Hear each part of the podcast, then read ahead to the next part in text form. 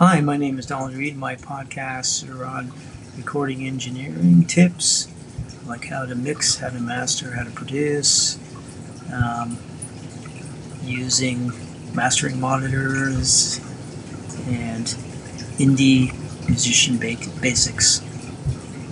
Things like that. Yep. So enjoy. This is Donald Reed signing out.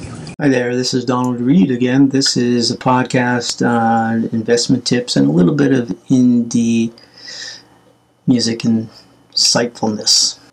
Okay, Charlie Munger's Warren Buffett's partner, best pieces of wisdom. Don't sell an inferior horse as a superior one.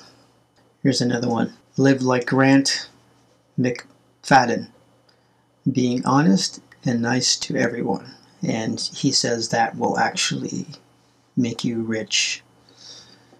Continuously learning and reading. So this is what Warren Buffett does. We've said this in, or I've said this in other podcasts, and Warren Buffett continues to say it, and so does Charlie Munger. So you read books and you obtain knowledge, and that puts you ahead of the game. He says to learn from Mozart so Mozart was probably one of the most gifted musicians of all time, right? So according to Charlie Munger, he says Mozart he overspent his income and he was full of jealousy and resentment. I kind of look at this one and it's it's kind of like um, a statement that um, gives you food for thought. Um, and Charlie Munger goes in there and he says, you know, don't spend your life full of revenge, resentment, self-pity, all these things. It's it's just not it's just not a good way to live your life. But and we we kind of look at society on a whole. Aren't most people living in a place of resentment, revenge, self pity, all that type of stuff? I mean, look at our society. Um, okay, say a man is interested in a woman. The woman um, looks at him and is trying. She's trying to weigh out his income bracket. Say he's having trouble financially. The woman resists him because he's struggling financially. A month later, he becomes a multimillionaire. Um, can we get an amen for hypocrisy here? I mean, I think most of our society judges people from where they're at, not where they're going or where they're going to be.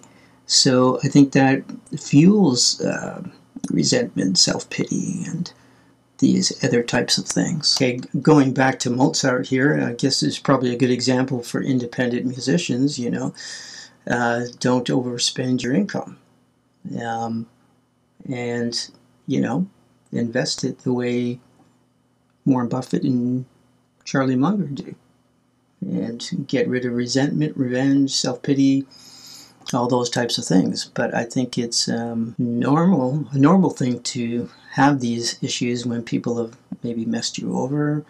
Um, but I think what I guess what Charlie Munger is saying here, don't stay there because it'll make things, you know, just really worse. Um, but um, the example I gave, this is our society. People prejudge other people they don't look at where they might be going or where they're going. They prejudge and they make um, their decisions on prejudgments.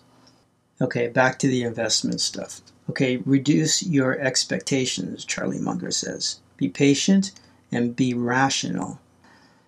Those who live within their income work at being sensible and see an opportunity and grab it without being a timid rabbit you will be happier if you reduce your expectations than to satisfy them.